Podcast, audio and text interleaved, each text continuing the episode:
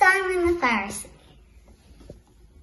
Jesus arrived at Simon's house, feeling hungry and tired. Simon did not welcome him. Simon did not ask his servant to wash Jesus' dusty feet, but he asked Jesus to sit at the table and gave him some food. While they were eating, a woman came in carrying a jar of precious perfume. She sat on the floor next to Jesus. She was thinking of the wrong thing she had done and how Jesus loved her and forgave her. She began to cry. As her tears fell, she washed Jesus' dusty feet and wiped them with her long hair. She took her precious perfume and gently poured it onto Jesus' feet. Simon was upset. Don't you know how bad this woman is? he asked. Jesus said, Simon, when I arrived, you didn't welcome me or wash my feet. This woman has given me a wonderful gift. She has shown how much she loves me. Our story today was taken from Luke 7 36 to 50, so you might want to turn to it in your Bibles at home. Let's pray before we unpack today's story in a little more detail. God of welcome, you invite us into your family. We sit at your table and savour your word to us. Help us receive all the nourishment you have for us today. In Jesus' name, Amen. Now, when we go to a party or event, we usually receive one of these an invitation. I wonder if any of you have ever heard of anyone who turned up to a party without receiving an invitation, without being invited. And hopefully, you would have had a chance to discuss that question around your table this morning. And I don't know about you, but I don't usually go to parties unless I've been invited. But our Bible story today tells us about a woman who did exactly that. She went to a party uninvited. Now, can I just invite you to picture the kind of occasion like the one we heard in our story this morning? Close your eyes. Go on, close them. Imagine for a moment that you are at a fancy dinner party. You are smartly dressed in your best and smartest party clothes. There is the smell of something amazing cooking, your favourite food. I wonder what that would be. Just imagine it now. You have your favourite drink in your hand in a special glass. The table is laid and everything is polished and sparkling. There is the sound of people talking and music playing quietly in the background. The person that invited you is a very important person who lives in a big and beautiful house in the most expensive part of town. And the dinner party is happening because a very special guest has been invited. And people have been talking about this guest. Some people have decided they don't like him, but you are there because you want to know more about him and you want to get to know what he is really like. You want to make up your own mind about him. You are delighted you've been invited to the party. You hear the doorbell ring but you think nothing of it and you carry on chatting and dancing. Until a woman pushes herself into the room. You look around and you see the look on people's faces. Some people look away. Some people roll their eyes. Some just stand there with their mouths open. The woman is not dressed for a dinner party. She looks like she needs a good wash and you've seen others dressed like her, but not in this part of town. She goes straight up to the special dinner guest and throws her arms around him. She whispers something in his ear.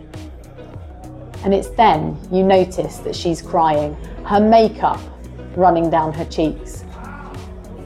Everyone in the room seems to stop their chatter, and there's this awkward silence. You feel for the special guest, how awkward and embarrassing for him. But instead of pushing her away, he puts his arm around her and he whispers something back. But surely he can see what kind of woman she is and what part of town she comes from.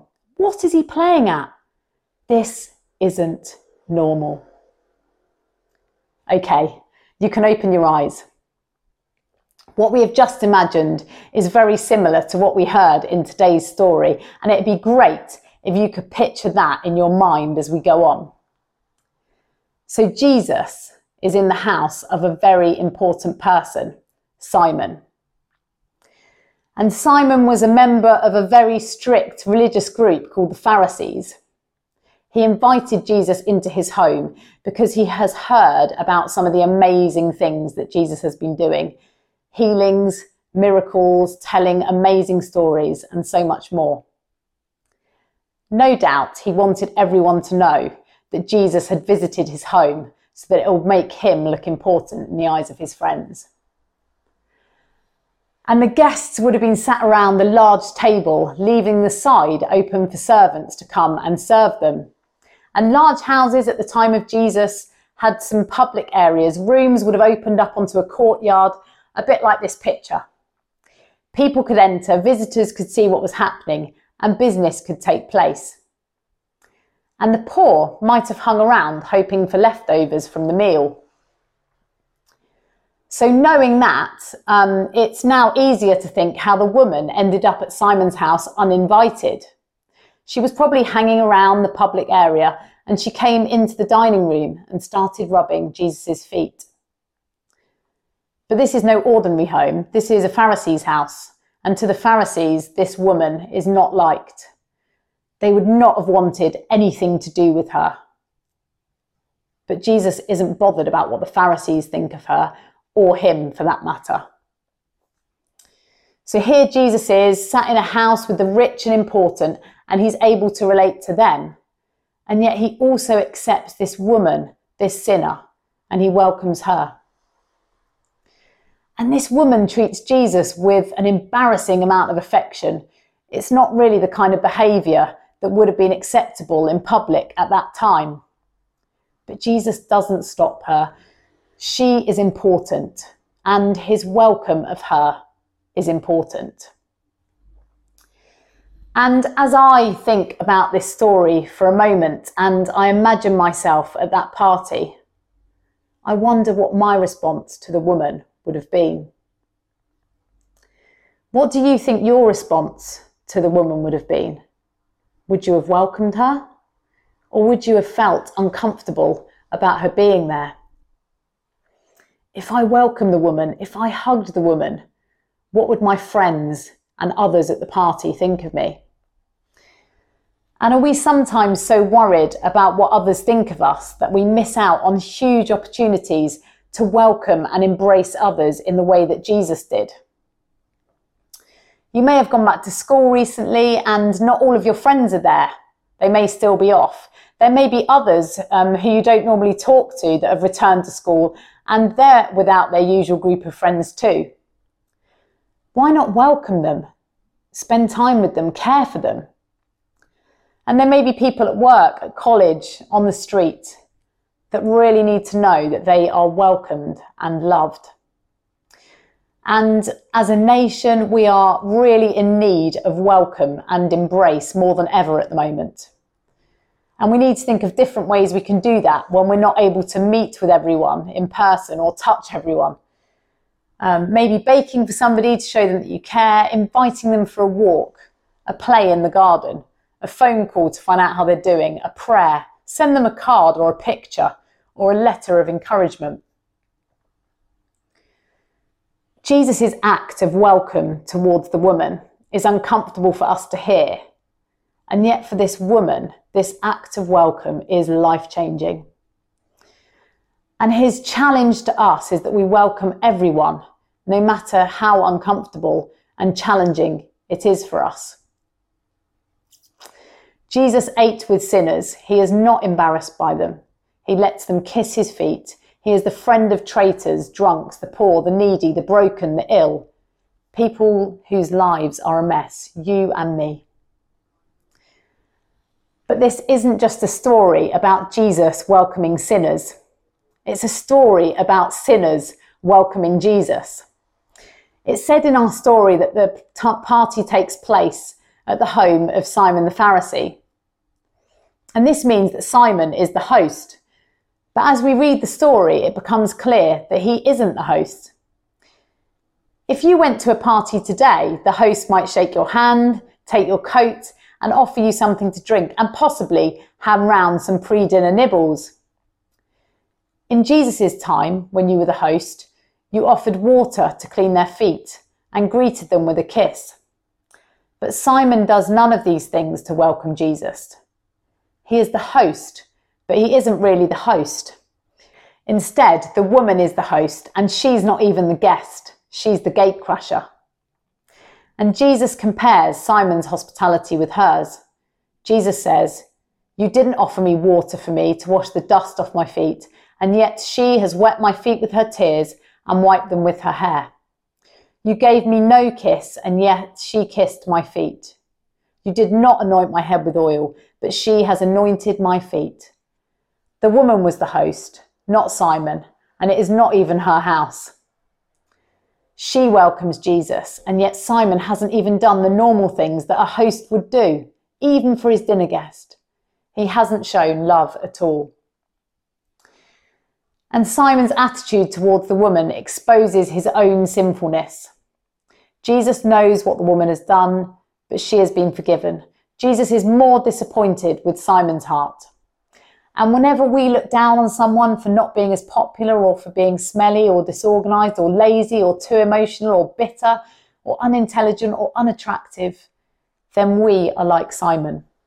If we think that this all applies to somebody else, then we are like Simon. And at times I am like Simon, and I praise and thank God for his loving welcome and grace when I recognize that I am like Simon and I ask for his forgiveness. Jesus says, if you look down on others, you love little because you understand little of your own sin and my grace. The difference between Simon and the woman is that Simon has no sense of forgiveness because he has no sense of need. But the woman has a strong sense of brokenness. She knows her life is a mess and she recognizes her need for Jesus. She sees Jesus as someone who accepts her anyway, and so her response is to love and welcome him. So, what's our response to the story this morning? Jesus' perfect example of how to welcome in this story is amazing challenging but amazing. How are we getting on with welcoming those that we maybe find difficult to welcome and love, especially in the world we're currently living in? It's not just about welcoming those people into our homes, taking into account social distancing, but into our hearts and lives, breaking down barriers of every kind, loving those who are hard to love, recognizing that I am just as difficult to love. We need to welcome others as fellow sinners saved by God's grace rather than thinking that we are better than they are. And how are we getting on with our welcome of Jesus into our lives? The woman welcomed Jesus because she recognized her need for him. And I'm not sure where you're at this morning. Maybe you feel like the woman in the story. You may feel broken. You may feel like you've gate crashed the party this morning and you don't really know what it's all about. Wherever you are this morning, Jesus' invitation to know him this morning is there. And we can come to him as we are because he welcomes all of us, you and me. He's waiting for us to respond to his invitation. And we're all welcome. We are all invited to the party. So let's welcome him. Amen. Let's pray. Jesus, thank you that you welcome all of us. And we're sorry for the times when we have not welcomed others in the way that you welcome us. Forgive us, Lord. We pray that we will welcome those that really need to know your love today. In Jesus' name, Amen.